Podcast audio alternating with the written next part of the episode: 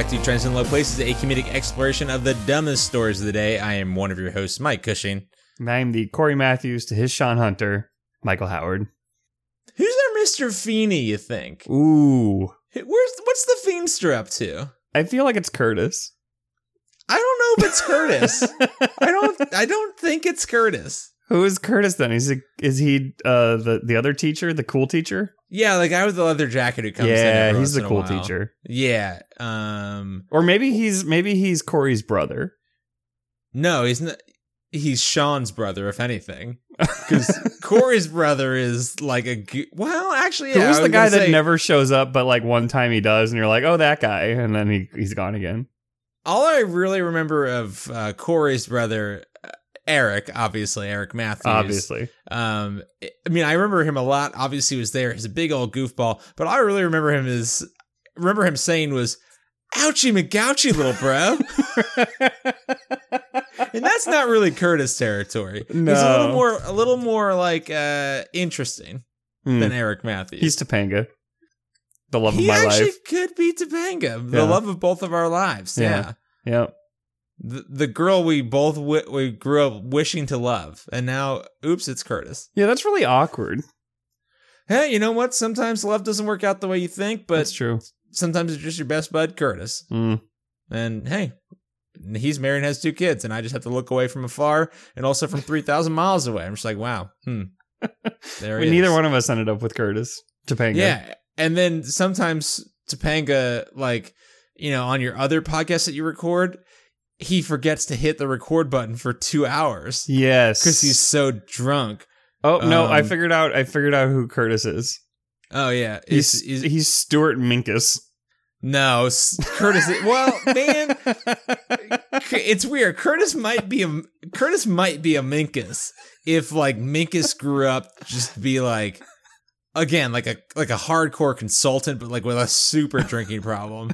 Who just like, man, well, you know what? I forgot to hit record for two hours and we did a whole dang podcast and then oops. That's a good point. So I'm gonna have to go. I'm gonna have to go new show. Figure out who Curtis is. Curtis is definitely Screech because that is something Screech would do. Is forget to record the podcast. But he, no, I, I think we're wrong. I think we're pretty wrong headed here because Screech would forget to record the podcast because he was too busy filming a homemade porno.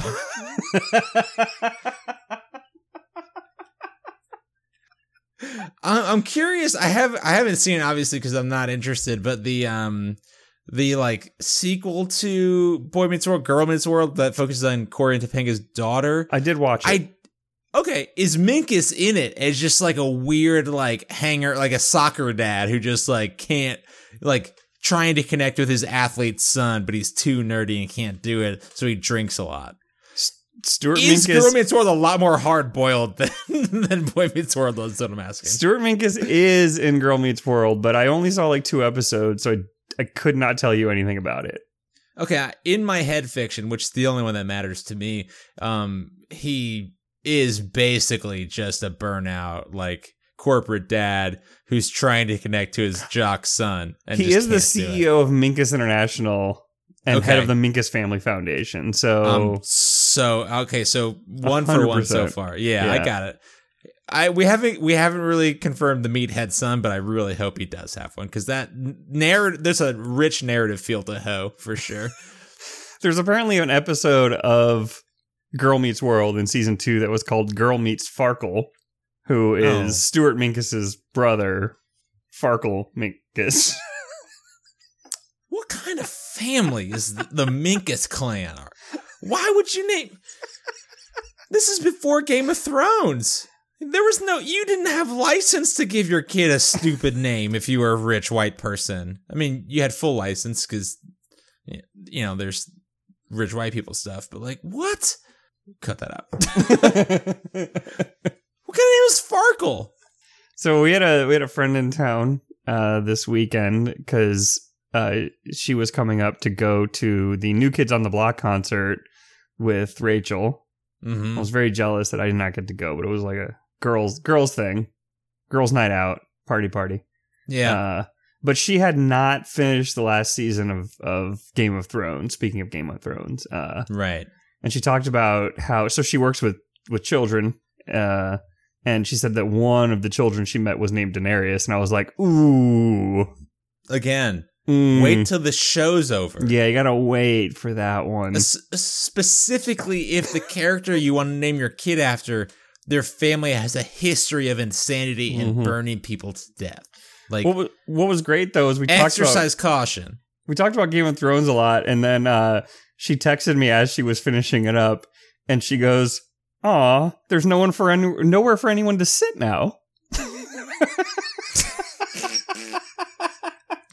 because she was like, she was like, I still don't know what's gonna happen. I assume that everyone's gonna hug and make up, and I was like, well, there's a hug, There's one specific hug. one very, Um, very specific hug. I have I have three questions. Mhm. One, what about any of that show would make her think that, yeah, I I bet I bet at the end of this one everyone hugs and is cool. I feel like you know you get invested in the characters, and and at some point you're just like, well, I don't want any of these characters to die, and I feel like someone's gonna have to die in order for this Iron Throne thing to be situated.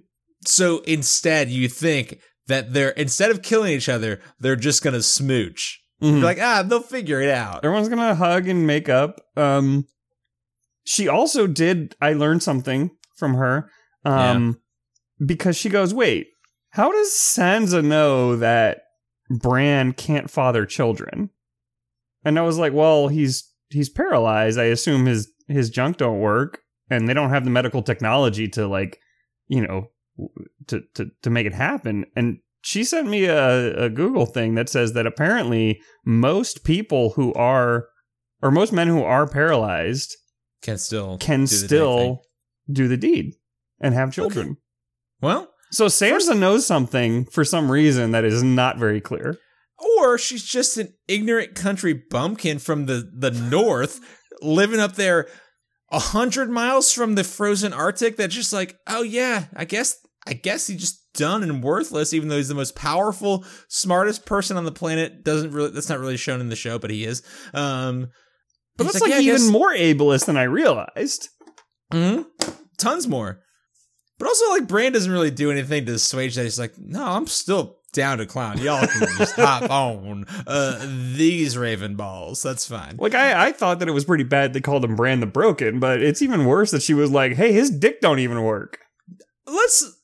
I don't want to dive reason. too much into this, but like th- that whole like literally, first of all, why are we taking governmental advice from someone in handcuffs? But second of all, of all the names you could name, literally someone who can jump into any person or like being on the planet's consciousness and just see what they're seeing and go back and forth through time. We're like, oh yeah, that guy's broken. Yeah, not like Bran the Brilliant.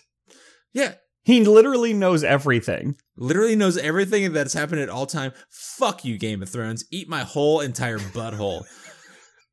Speaking of bad things, Mm-hmm. And goes back to what you were just mentioning. You mentioned that your wife, Rachel, Why? you're my wife, or your wife, um, who's been on this planet for 34 years? Yep, nailed it. Yeah, got it. Nailed it in one. Um, I, I you know, again, friends with our our very good friend uh, that you just mentioned who loves boy bands. Um, I lived with her for two to three years. I My a wife, that post- is. Yeah, your wife. Yes, I saw a post from her that she didn't realize that New Kids on the Block, the the musical troupe, Mm-hmm, mm-hmm. contained The one- OG boy band.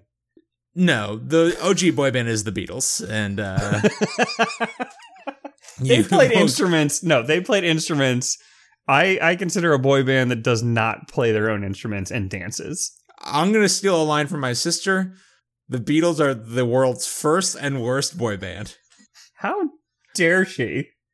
because, to, Michael, to your point, they didn't do what boy bands That should is true. do, They did not dance at all. They they had no rhythmic coordinated dances. They Mm. just stood there in suits and played three chords. Wait, so does that mean like the Rolling Stones are a boy band? No, they're they're like the the punk version of a shitty boy band. But they're way more of a boy band because all Mick Jagger does is stand there and dance. Yeah, I mean, listen, I don't make the rules. I also don't know, but she she also mostly said that to make my dad very angry, and it works every time. Um, but Michael, let's not. I know you were trying to dodge the question Mhm, about your wife mhm. and how your wife she is, because she posted on Facebook that she did not realize that New Kids on the Block contained one Wahlberg. Mhm. Yeah, she didn't even she didn't know who Donnie Wahlberg was. So I was like, yeah, he's the the dude from Saw, the cop. The Donnie guy from Wahlberg. Band of Brothers. I didn't see that. So and she had definitely has not seen that.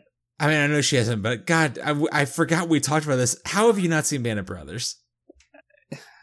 That's fine. Anyway, how did she not know that there was a Wahlberg know. in New Kids? She didn't know anything about them. She didn't know Jor- she didn't know about Jordan McKnight. She didn't know Did she know that Marky Mark and the Funky Bunch contained a Wahlberg? Did she know that one? She, did know that one. Did she uh, really? Does she just know the full musical capabilities of the Wahlberg clan? She knew that Marky Mark was in the Funky Bunch. I had to But point not- out that he was he was not only in it, but he was the he was crucial to how funky the he was the funkiest of the bunch. Yeah. Does she? I mean, I assume she knows how like racially charged their crimes have been. At least, at least the Funky Bunch. I can't speak to new kids. I don't know what Mark has done Yeah, or and- Donnie rather. uh, you know, and and and then she said that there was like there was a ton of people there who were wearing like old school. You know, somebody had made a dress out of the the New Kids on the Block sheets that I'm sure we all had back in the day. No, No, no. the only sheets I really had as a kid that I was really proud of on my like super sick twin bed were um they were a light blue with navy blue um logos of every major league baseball team and I was Ah, really yes. glad cuz I got them in 1993 with the expansion teams so I had the Marlins on them and I was like yeah I got Marlin sheets player. And I was really proud of those when I was 8 Mm. I had the um, Transformers. I think I had the New Kids on the Block Oh. ones, but I have no idea to be honest. you had new kids Okay. I was I was big in the New Kids. I was big. So you know what else I found out, and I- so I was already kind of jealous that she went to the New Kids concert, um, because she didn't care about the New Kids. Um, turns out though that Salt and Peppa, Yep Naughty by Nature, Debbie Gibson, and Tiffany were all there, and Debbie Gibson and Tiffany were like. They were like my. They were probably my first crush as a child. This is not the show Rachel and, and our friend went to? Yeah, What the fuck? They You were all there. did- they didn't invite you. Hmm. I mean, I was kind of invited, but it was also like, oh, you know, there's the three girls are going, and then we're gonna go do this, or we're going to brunch, and I was like, well, that just, I don't want to like intrude on on girlfriend time, you know. So instead, instead, I just went by myself and sat all by myself. No, I'm just kidding. But like, apparently, it was just full of like 30 and 40 year old women just screaming at the top of their lungs for three hours straight. Yeah, no, I mean, one, that sounds correct. I Mhm. can't. Yeah, I mean, that just sounds absolutely right. Um, all right, well, I mean, And apparently, Donnie Wahlberg is the leader. yeah. And also this the the one who thinks himself the sexiest. He does all the sexiest stuff. I mean, one, if if you were Donnie Wahlberg, I would also just have this complete illusion of myself that one, I was the sexiest version or like person in my boy band that I created, and that like I get to do shit, even though Jordan Knight empirically exists in this in this universe, right? like Jordan Knight is clearly above and beyond the best looking one of the group. Yeah, but again, was Jordan Knight in Band of Brothers and or cop movie that I forget? You know, the nerve of this guy to call himself a singer songwriter.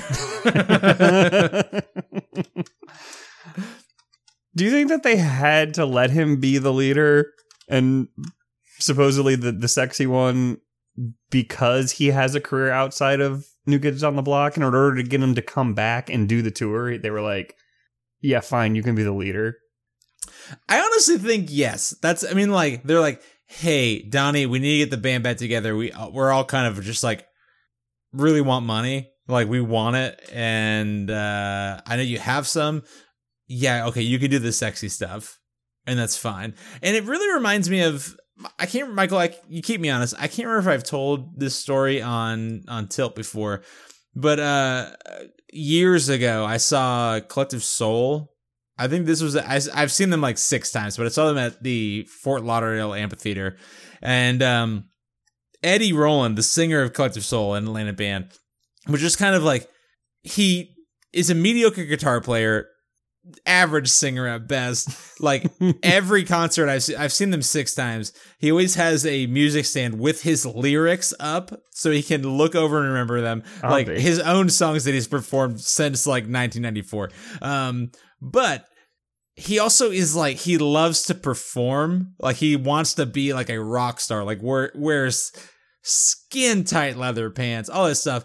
And when I saw him, he was like he when he wasn't playing guitar poorly, uh, he didn't have the guitar, he was like throwing the microphone stand around to like dance around it, and he was like throwing it side to side, and he always had his had his foot on it to like bring it back to one area so he could dance with it. And one time he threw it out towards the crowd with his foot on the front of it, and then stomped down to bring it back, and the microphone just smashed him in the fucking face so hard.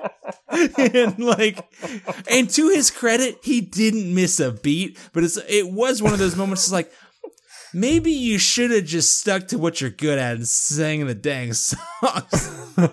like no one asked you to dance, Hmm. Ed. You were fine. Yeah, yeah. Michael, you want to you want to get into some Tilperinos? You got a story for me? I was I was just gonna keep talking about New Kids on the Block for a while.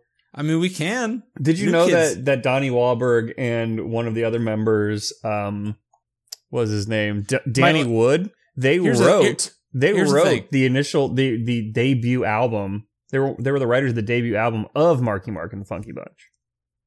So Donnie wrote his brother's own debut album and then got eclipsed by him. Mm-hmm.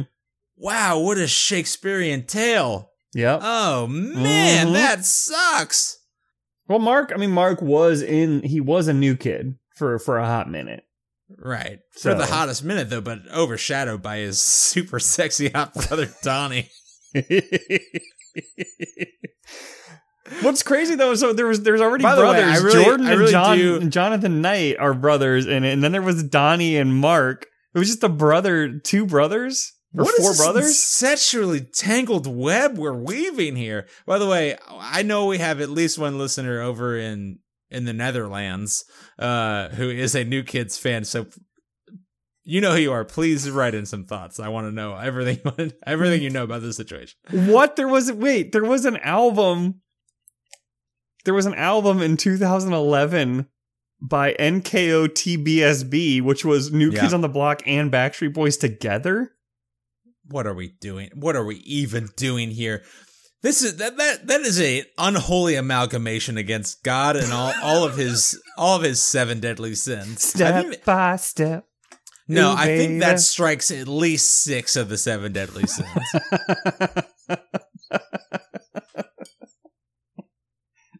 Michael, what do you got going on for me this week, buddy? oh man, so much is going on. Is it because I know when we were talking, we were like, hey, we have no stores. Better talk about New Kids on the Block for 16 minutes. and then we did it. So, show's off to a pretty banging start. Uh, well, we have a couple. Uh, where are they now? Tilp. Oh, yeah. A couple updates. Yeah. Yes. Couple updates. So, do you remember the famous cocktail? Do you remember? The twenty first of September. These guys in Yukon are drinking toast. so yes, in Yukon there was a bar that sells a cocktail with a little little frostbitten toesies in it. If I remember correctly, that was from uh, episode 67. Deli Doobie Duke Toes? I forget. Hold on. Uh, I for, What was it? I remember we talked about it and I looked it up earlier and then I just didn't. Uh, Deli Doogie Doob Day. Mm, yes, Yes. obviously. Which one of our fun episode 67. Ah, the episode's playing in my ears now. Okay. That so was one yeah, of our it was, better it was based. It's a sourdough cocktail. Um, sourdough.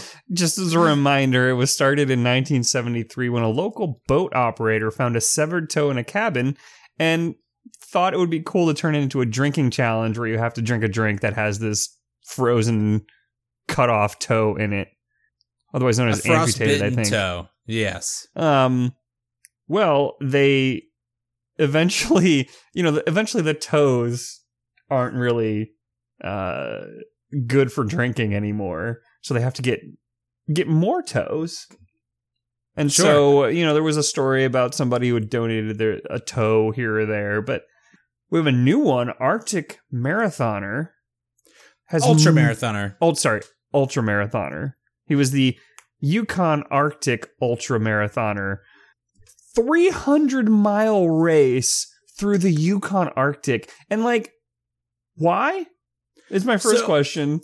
So my there are so many I have so many oh why what are you up to in this story. Um so I don't get ultra marathoners for one thing are just something I will never understand cuz like I not it's all just Forrest Gump at this point. but he was just running through the south collecting cult followers and making cool t-shirts and then he just was like I'm done now bye. Um but these these mofos are just running forever for no goddamn reason. Well, and And- 300 miles is is by far the longest one I've heard of. Like I've heard of 50, 100, I think 150, but like 300 and through the Yukon Arctic is a just a that's just misogyny at that point. I mean, not misogyny. that is Nope. just masochistic at that point, right? and I mean, honestly, probably a little mis- misogynistic. like, just, ju- I, honestly, I think for sure in the back of Nick Griffith's head the entire time he was doing this is like, I bet no woman could do this. I guarantee you, this motherfucker was thinking that because I honestly think he was doing this. This this article says he he didn't know about it, but I think he was doing this with the full intention of making some other motherfucker drink a toe cocktail from him. and he's 47 too, which is like Which, look, I'm 37 and I don't even want to run like 3 miles. I just don't understand. So all of this, though. So let's read through it. Forty-seven-year-old ultramarathoner from Britain had been slogging through the snow and ice out of the Canadian wilderness for thirty consecutive hours when his hands and feet started to turn raw. First of all, where are your gloves at, my dude? Where are your galoshes at? I don't think it matters at that point. Also, again, in a marathon or ultramarathon, he was pulling a sled of supplies behind him like a fucking dog. Yeah, like was this the ultra? Was this the ultra Iditarod marathon where you Right. carry your own shit? in cold in temperatures colder than 40 below zero, bent on crossing a, crossing a finish line hundreds of miles away. It was so cold that his eyes were frozen open, his eyelashes were stuck together, and his eyelids were unblinkable. Qu- Quote: Ice crystals were falling from the sky like missiles. What the shit? That can happen. Hail turns into And ice so- then it just says dehydrated, sleepless, and numb. Griffith Griffiths surrendered at mile 50. Doctor soon informed him three of your Okay, toes would have to wait, go. wait. He only First made all- it 50 miles in. Oh, only? First, I mean, only is a weird one. It's like, it's weird that it's like, he only did it. Wow, what an asshole. But also, it's like, he made it 50 miles in. What a fucking asshole. Well, yeah, Um, but like that's like being like, oh, I'm gonna do a marathon and then quitting at mile seven. like, I guess, like, again, okay, though, how much did you train for it if you made it to 50 miles out of a 300 mile race? You thought you were gonna do 300 miles and you made it 50? Michael, there are so many deep, deep layers that we need to get to in this one that I can't really speak to the fact that, yeah, this guy, I don't know how you train for a 350 mile ultra marathon in negative 40 degree weather when Chaboy couldn't do a. I tried to train for a half marathon in 85 degree weather and wound up doing a 5K. I mean, to be fair, it's very hard to train in the in that hot of weather because like you get all dehydrated and stuff, you know. I assume the negative temperatures are similarly or more difficult, but um, I'm just saying, like you. So he like has he never tried to do this more than 50 miles? He just was like, I'm gonna do a 300 mile race. Like, I just don't understand how you like mentality wise, you wake up in the morning. Mul- so, Mike, just just for context, I've been thinking about getting a, tattoo for three. I've had the same the same idea in mind for a tattoo for three plus years. Where are you And gonna like get it? On my sh- on my left shoulder. Oh. But I've been thinking about it. I'm like, it's been three years, and I've mentioned it to multiple people. I'm like, I don't know if I'm into this yet. I gotta really just test the waters. And if you tell someone that you are close with, a friend, you're like, you know what? I've done some marathons. I'm thinking about running. You know, I, I like doing it. I'd like to run for 350 miles through negative 40 degree weather, trailing, like pulling a sled of supplies, and none of your friends care enough about you to talk you out of it. How shitty are you that none of your friends give a shit to be like, you're gonna die though? yeah. No, yeah. I mean, if you tried to tell me that you were going to run like three miles in negative 40 degree weather, I'd be like, you should probably not, though. I mean, I've tried to talk both of us out of a 10 mile run in like normal average weather before. I'm like, is it worth it? We could just sit in the pool. It was worth it because I almost got a hot tub. That was the only way I was going to get a hot tub. Right. But then the weather betrayed you. And also your wife is a camel, so shit. Um, but so I think we're mi- so we're missing the point. So the, the dude did all this Sure, shit. yes. He he made it through the ten miles of the run, and then doctor said, "Hey, we got to take some of your toesies because you fucked up and are stupid." Yep, three and of then them. apparently, in the intervening time when the doctors were like, "We're getting them toes," a nurse snuck into the room, a healthcare provider who was just like, but in the Hey. Yukon. So, like, "Sure."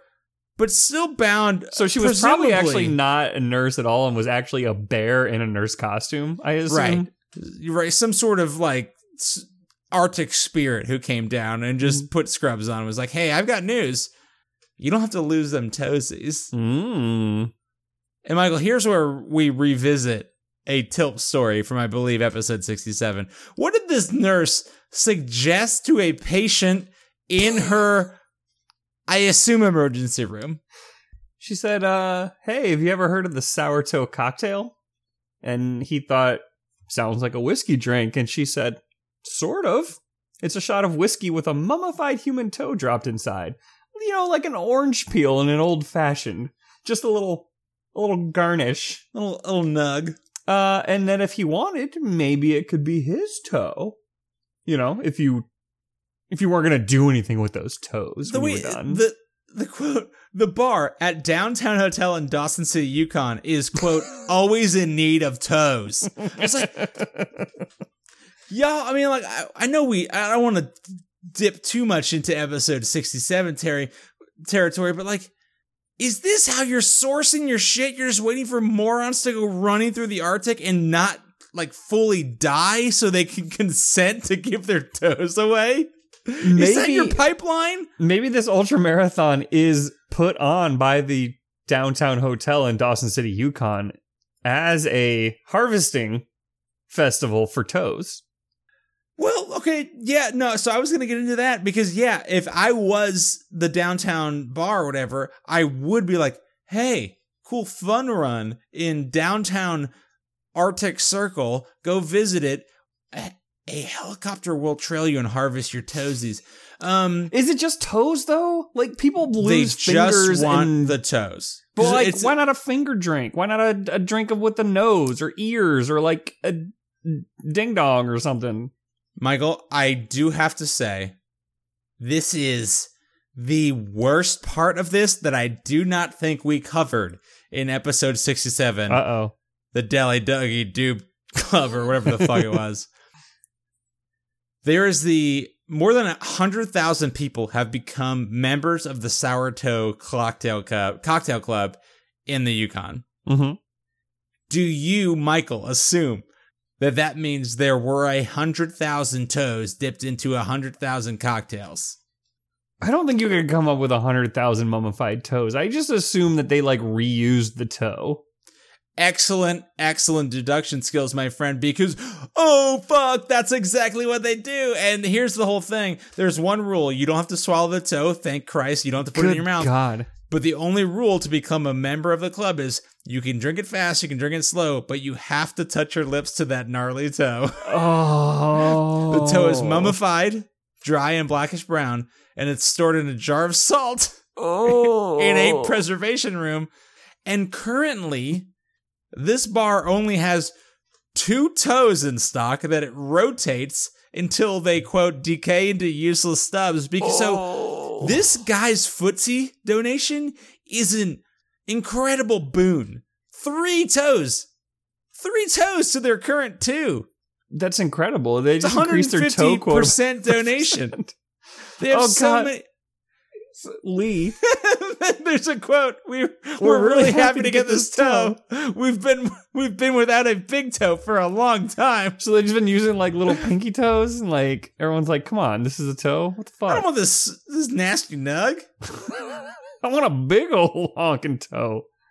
Michael. i- Oh you had to God, go to- wait. So I just assumed that it was always people with frostbitten toes that like no, g- gave up their toes, but this says they are usually willed to the bar by anonymous deceased people.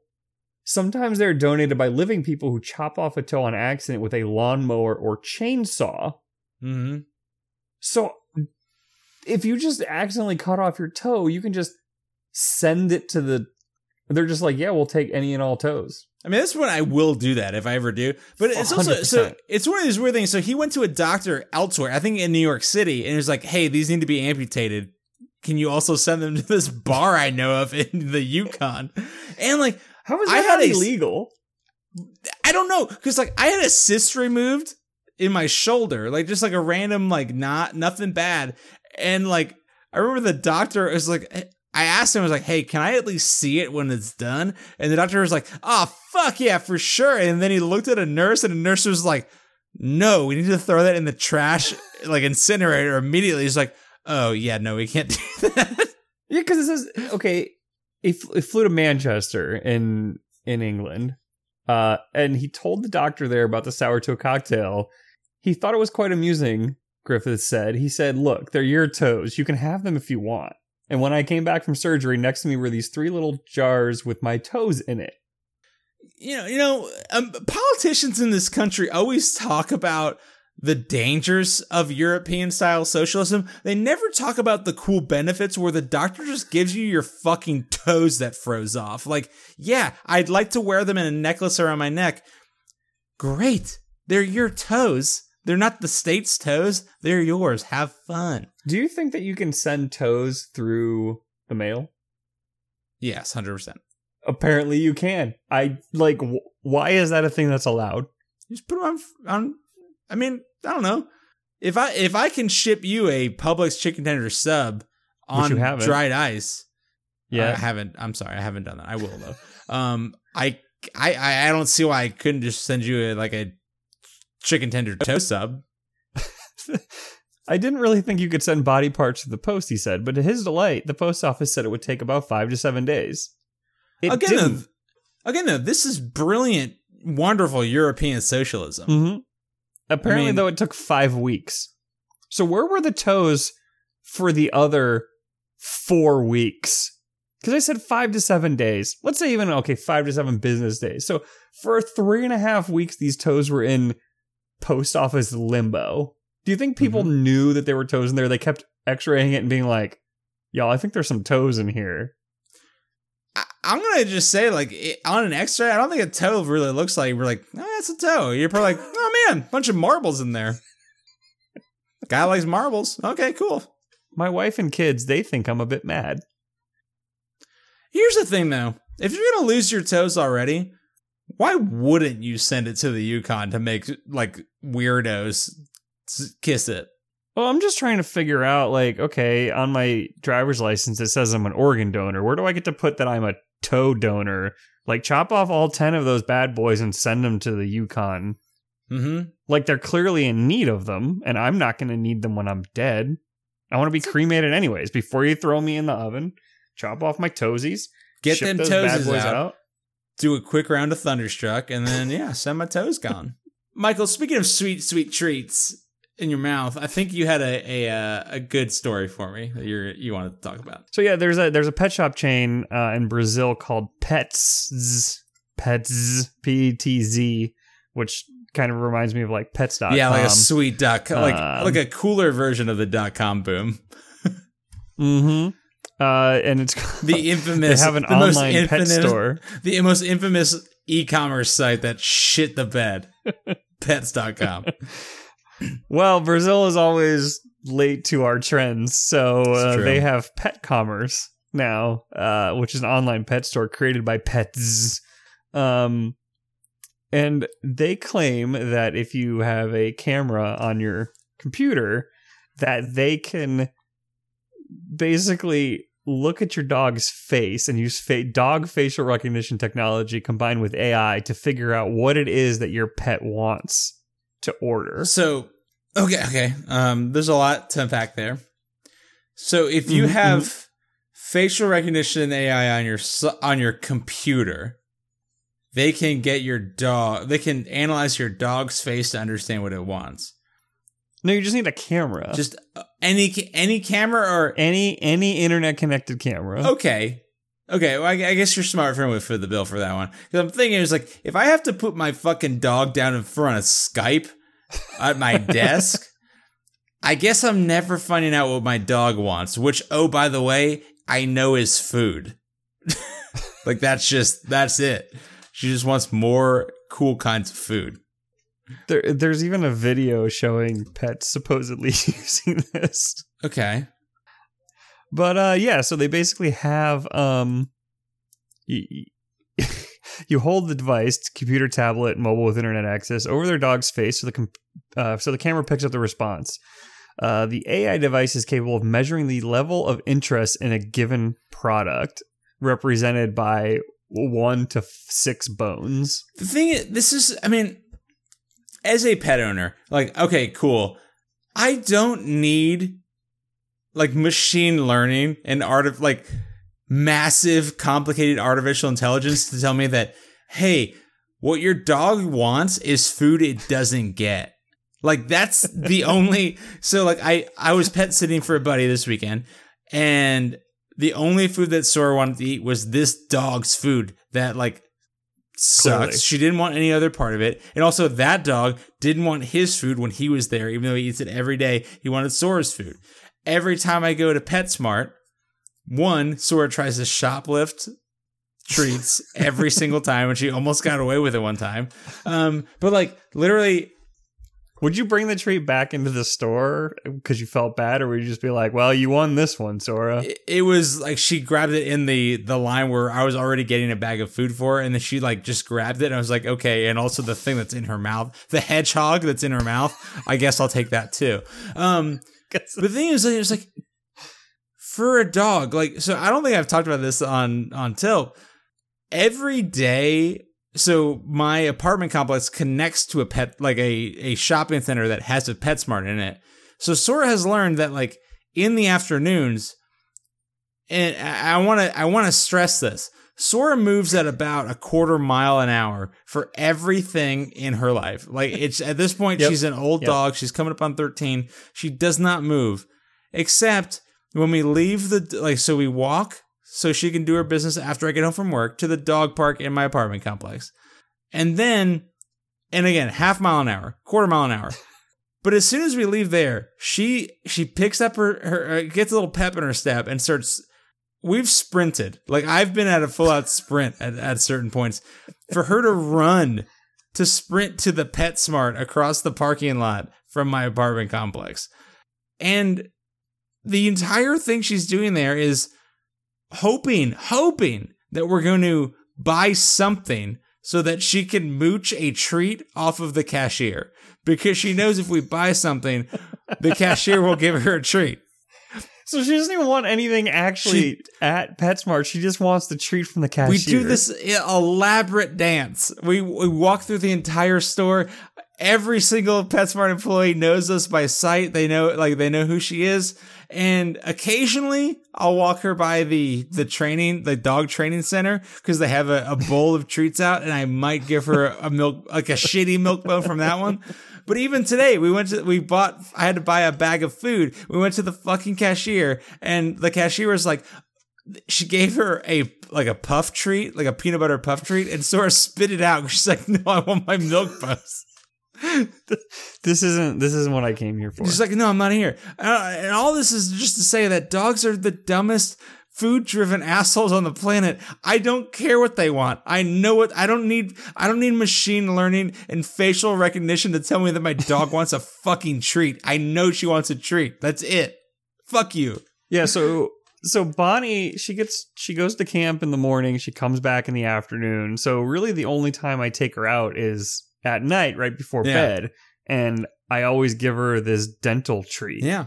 like a dental chew and she she does this thing where she runs around the house to try to find somewhere to eat it that is where she can see us but that we won't take it from Mhm. her but she always ends up in the same spot but now during the day if i take her out for any other reason she will literally follow me around the house for an Just hour waiting. waiting, to get this Yeah. treat and the one time that rachel was here that i wasn't and took her out at night she would not let Rachel go to sleep until she realized she needed to get up and give her the treat. I mean, I mean, I've created a fucking monster. So two things. One, Sora does very similar things at my parents' house. Whenever they have to watch her, Mhm. they have a dog door, and she knows that the only way because my parents are very lazy. The only way my parents will get her back in the house if she jumps through the dog door is to offer her a treat. So if they if Sora sees my mom or my dad going towards the dog door to like cover it up for the night and close it, she will get up from the couch again, very fucking old. At this point, like a 96 year old woman, sprints and dives through the dog door and just will wait and then just like bark two or three times, looking at the door, waiting for mom to be like, okay, here's your treat. So there's that. so she doesn't even need to go out and do anything. She just knows that she if she comes back in, she exactly. And at Uh-huh, this point, all I want from dog technology is like, I don't need a smart camera that will shoot a treat around the house. I don't need them to like do facial recognition for like what kind of treats my dog wants when she's in PetSmart. I don't give a fuck. All I want is give me a holographic presentation of another dog in the apartment eating her food that she can get mad at and bark at me like, okay, I'm gonna eat it so he doesn't. That's all I want. Give me like a hollow. It's actually bro. Give me a hollow dog. That's all I want. That's, that's all I want. well, when Staley and, and Sora lived together, you would feed them on opposite sides of the house the exact same, Same food. food.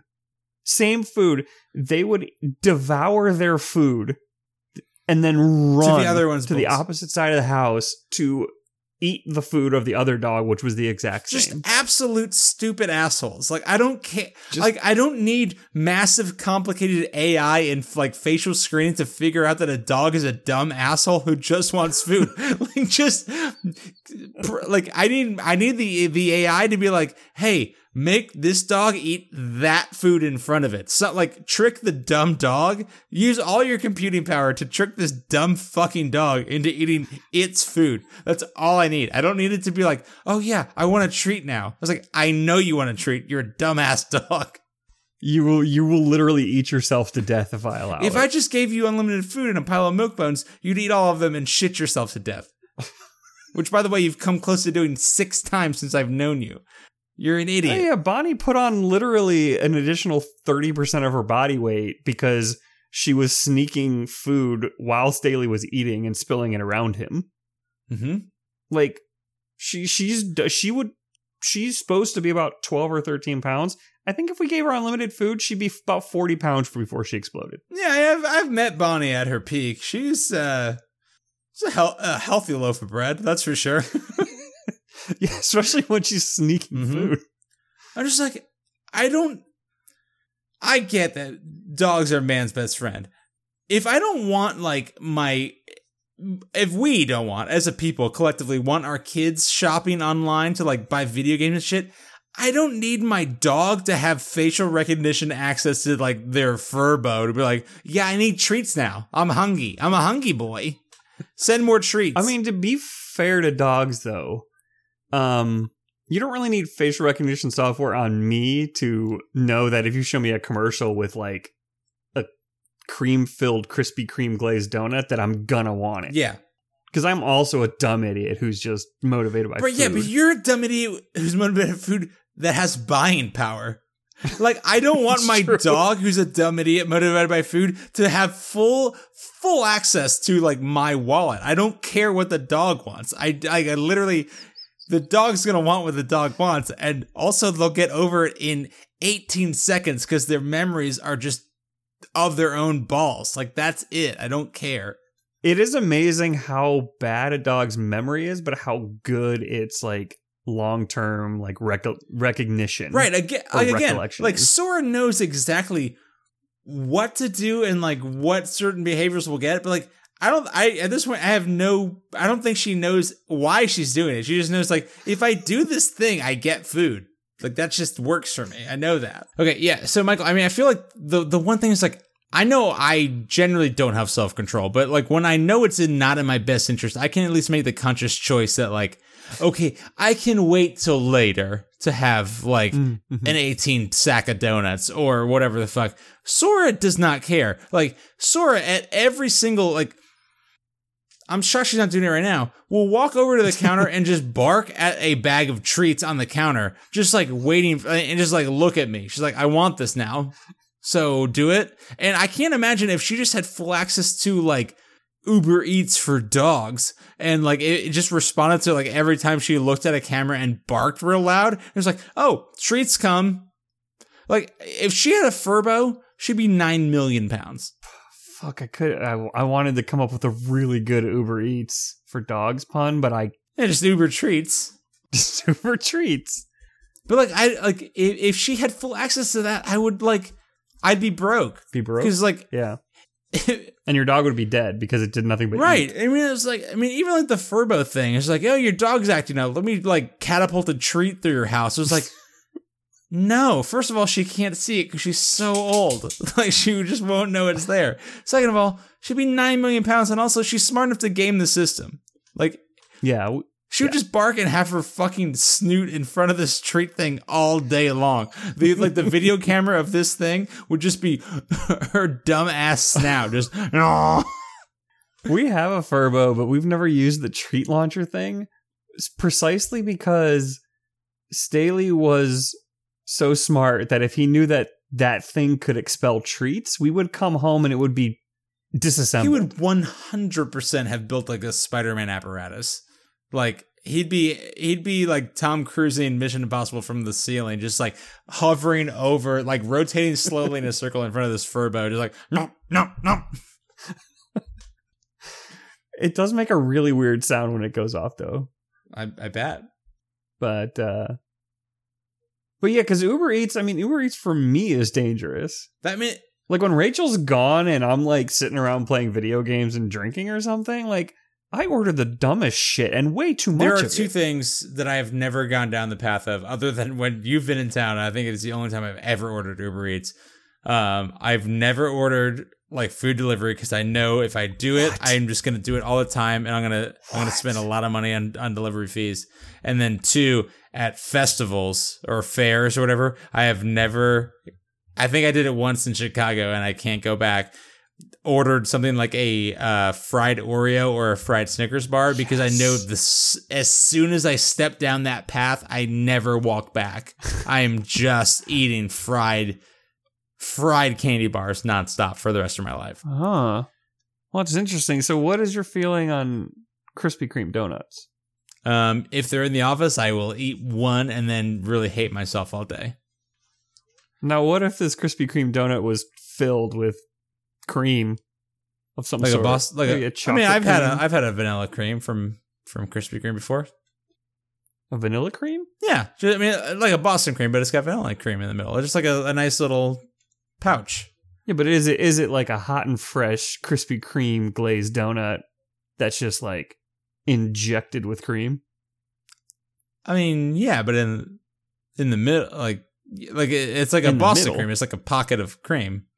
Yeah, but this is not a pocket. I'm talking about like a whole ring of cream, like a like the cheesy Don't hold, hold. cheese filled crust of a of a Uh, uh, of a like a Pizza Hut. Pizza Hut pizza. Okay, for two things. cream. First of all, don't come at me talking like, "Oh, this is just a normal thing that people have."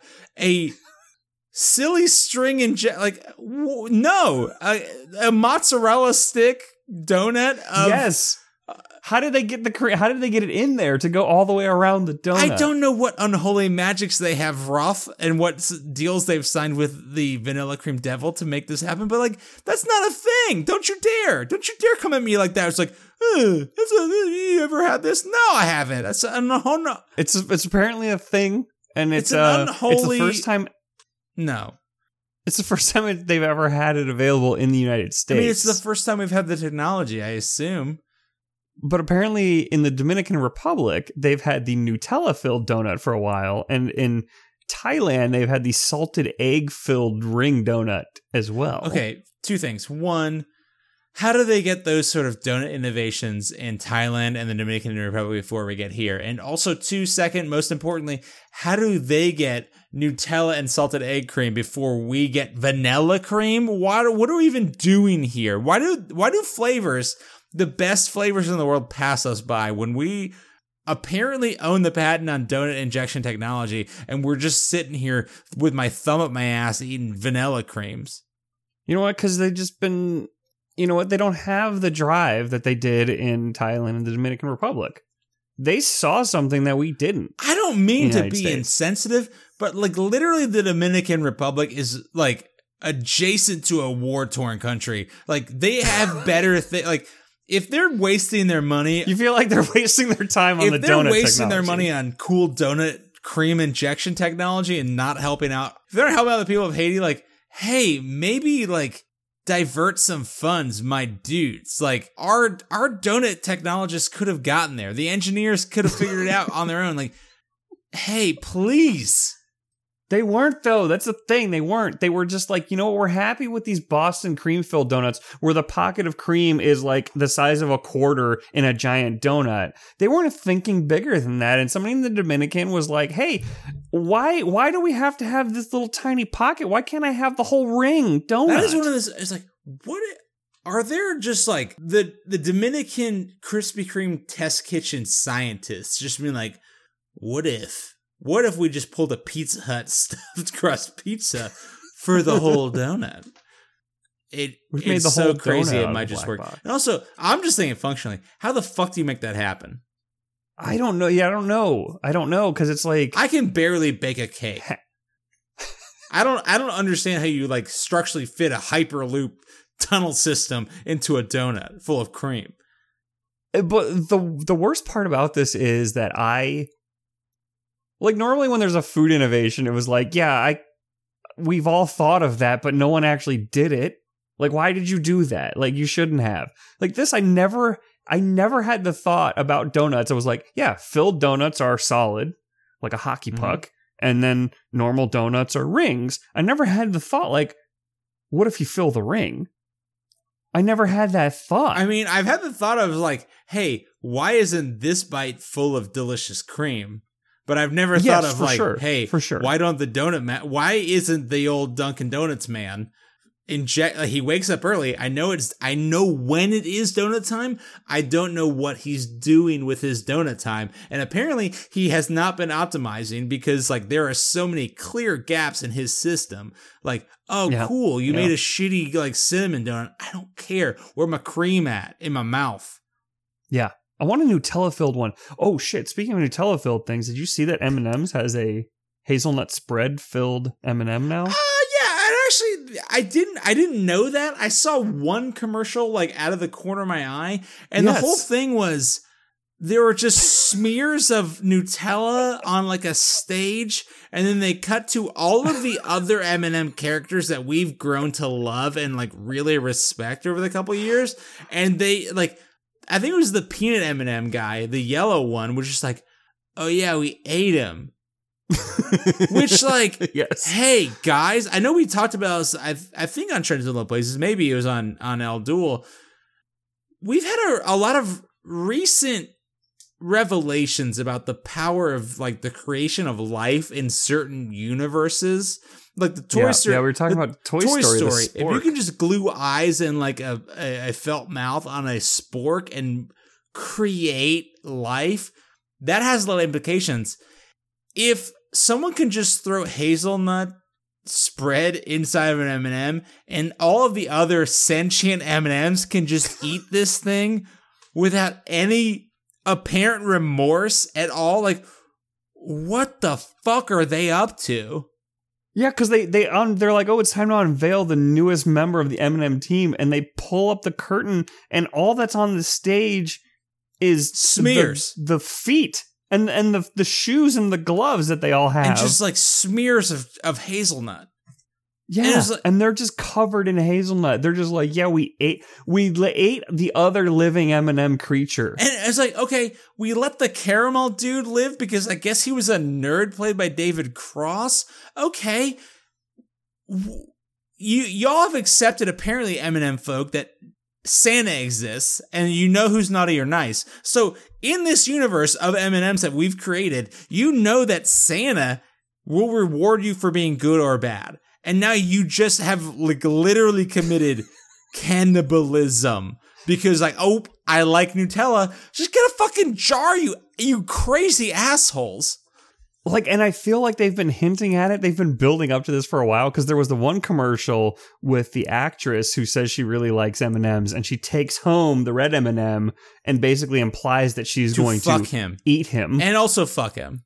yes but but eat him while she's fucking him and then there was another one where they were the peanut m&m during the halloween he ends up with a bite taken out of him they've been building up to this cannibalistic ritualistic murder they were going to do with an I M&M. really want to dig into the peanut M&M, our yellow friend here, by the way, because the the one who pretends that he's an idiot. that's but we know that's where I'm at, Michael. You're with me on Mhm. this one because okay, so on this one, all of the other guys, so the red M&M, the original, the OG guy who appears to be in all of the commercials, all of the M&M lore, our smart boy, our real like real just Joe Pesci situation. Yeah, he's the Joe Pesci to the uh to the other dude in the Wet Bandits. Yeah, you'd think the the yellow M&M, the peanut guy. He's been there just as long. His stalwart sidekick appears to always be this bumbling sidekick idiot.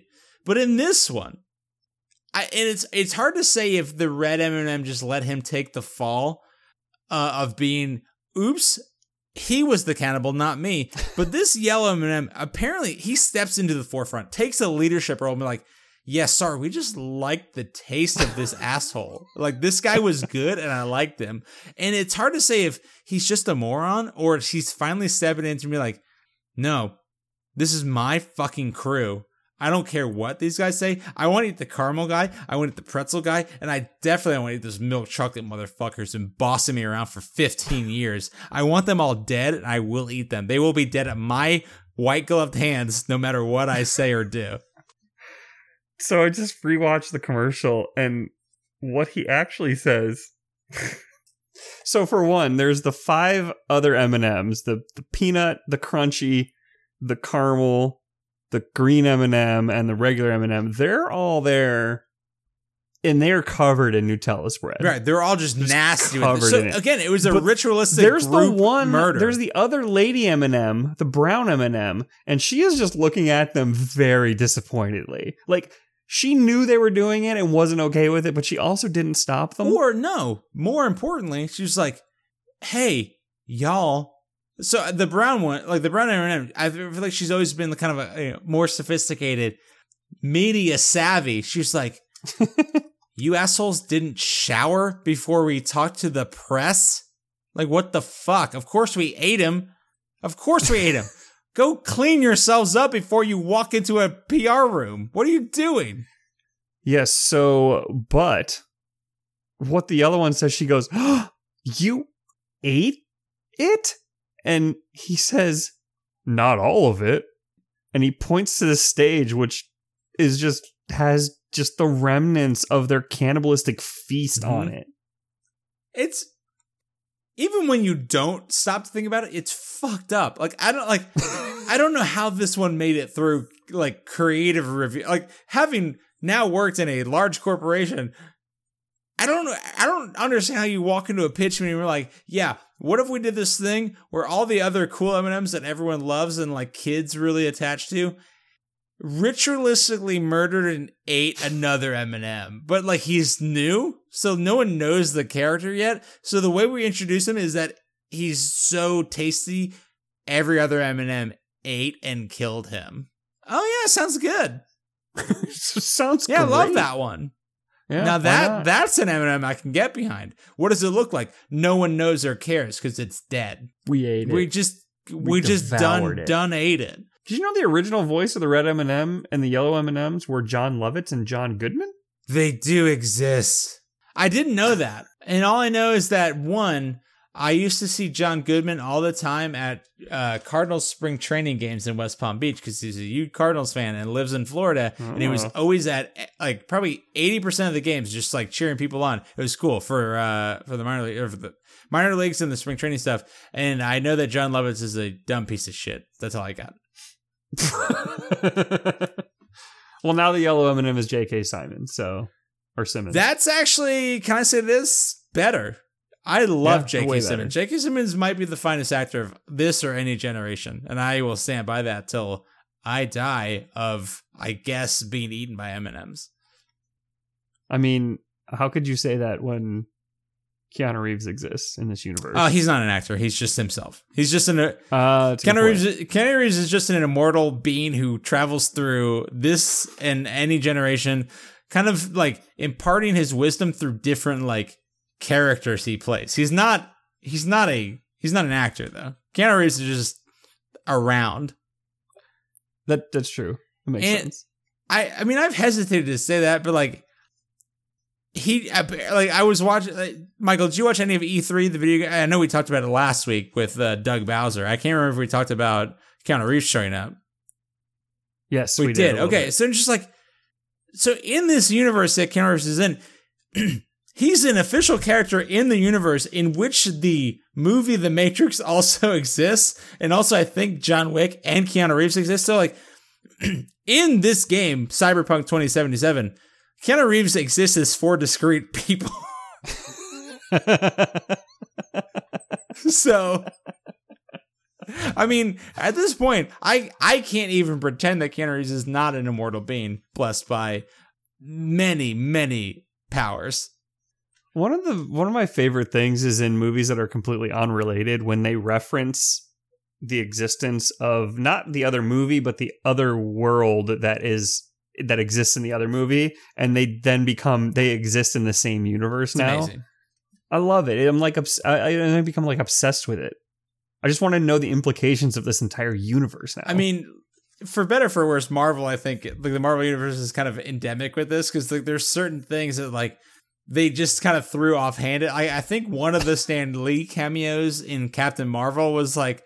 Oh wait, so that means they knew Stan Lee existed in the entire Marvel universe, which means that shit he was saying is like there are like triple layers of like references. It's like, oh man, this just really throws a whole wrench. And like, like in the Marvel universe, like, oh, they knew Keanu Reeves specifically exists.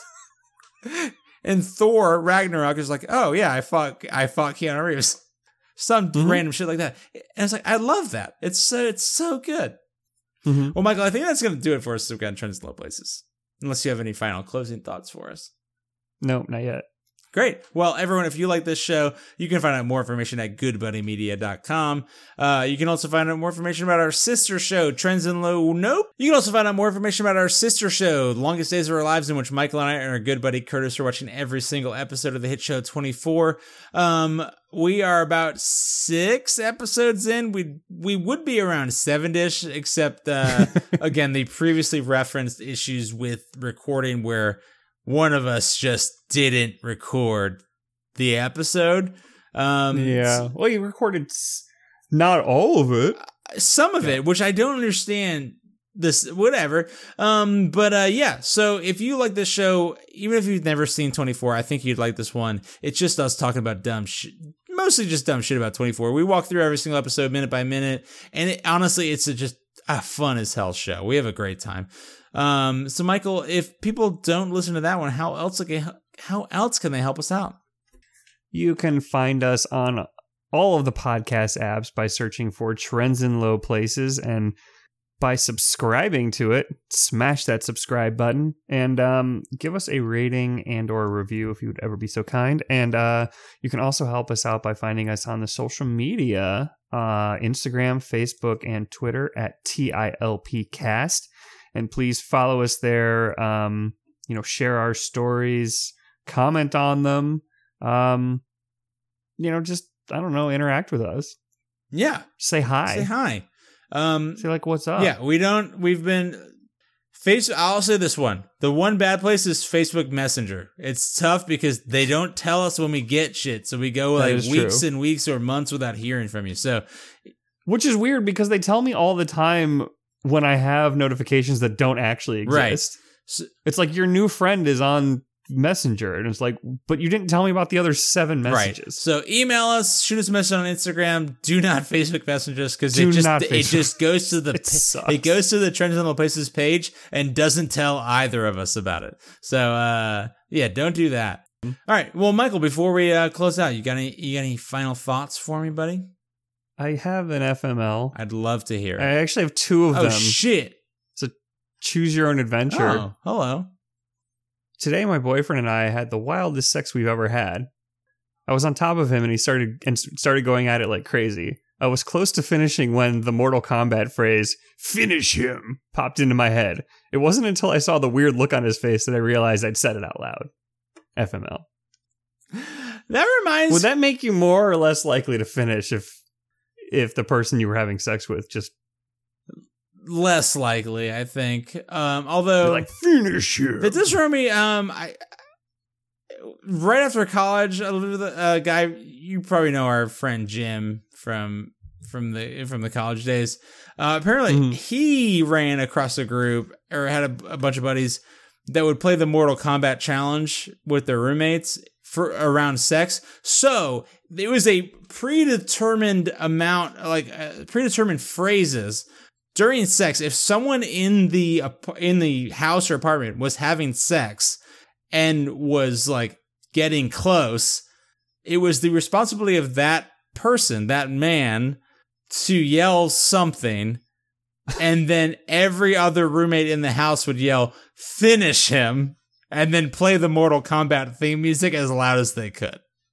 Which sounds and like the worst possible this, situation of all time this um how many how many times did they actually have a I don't know girl over a second time? I mean it was all just internet stories, Michael. I don't really know, but it's one of those things you're like I mean of all the ways to never see a girl again, that's probably up there. Yeah, but she but but she's the one who said it. Yeah, no, of this one, of this one. This is like the this, this is the inverse. I'm, saying. I'm just saying, if you were with a lady and she looked you looked at you and went, finish him. I don't know if there's a, a like agreeably a way to immediately propose to a girl, like mid coitus. But like if you're just like, yeah, I guess this is it. I you know you just I found the one. Yeah, you've you've proven yourself. I mean that's that might be a tough after convo, but like, hey, so this isn't the right forum at all. I recognize this, but I think it's the right situation can, can should we just? Do you want to buy a house together? I guess. Just. That's when you grab her. You grab her and give her a big hug. You say, "Come over here." Sorry, get over here. it's get over here, and then she like, freezes you like and then kicks your corpse into ice cubes. Mm-hmm. And the whole thing was she loved you the whole time, but didn't love you enough not to win the mortal contest of champions. So, you know, the whole thing is never let your guard down because she can say she loves you, and then just really will rip your spine out through your belly button. And that's on you for not seeing that one coming.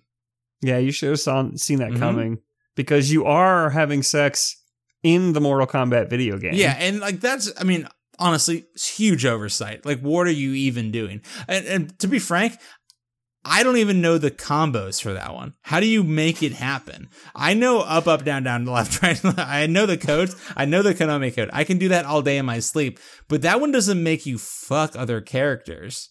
It nah, you need to. You'll have to watch Black Mirror to figure out how that works. Oh, okay. Well, off to Netflix, I guess. Well, Michael, it's been lovely talking with you, buddy. Love you. I'm gonna rip your spine out. Love you too. Toodles. Get over here.